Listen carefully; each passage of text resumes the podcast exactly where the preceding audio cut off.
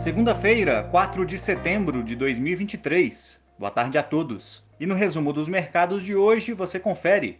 O Ibovespa recuou 0,10%, encerrando aos 117.777 pontos.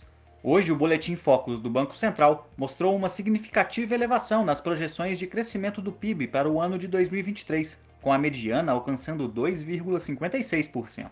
Como outros destaques, as ações da Vamos subiram 1,92% no dia de sua estreia na carteira teórica do Ibovespa. A agência de classificação de risco Fitch ainda reafirmou a nota de crédito da companhia em AAA, citando consistente performance operacional e baixa alavancagem. Já as ações da Tenda recuaram 5,21%. Hoje, a oferta subsequente de ações da companhia será precificada, onde a construtora pretende arrecadar cerca de 280 milhões de reais na operação. O dólar à vista, às 17 horas, estava cotado a R$ 4,93, em queda de 0,12%.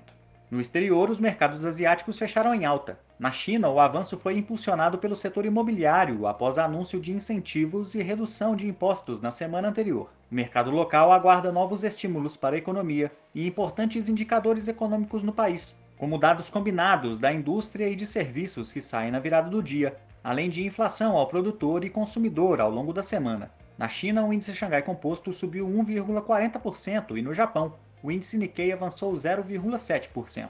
As bolsas europeias fecharam em queda após a presidente do Banco Central Europeu reforçar que a inflação da zona do euro segue bastante elevada, defendendo a importância de manter expectativas de preços de médio prazo ancoradas.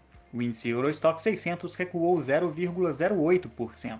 Já as bolsas americanas não funcionaram nesta segunda-feira por conta de feriado local do Dia do Trabalho. Durante a semana sairão dados importantes como a balança comercial, índice de gerentes de compras composto, livro bege e números de auxílio-desemprego.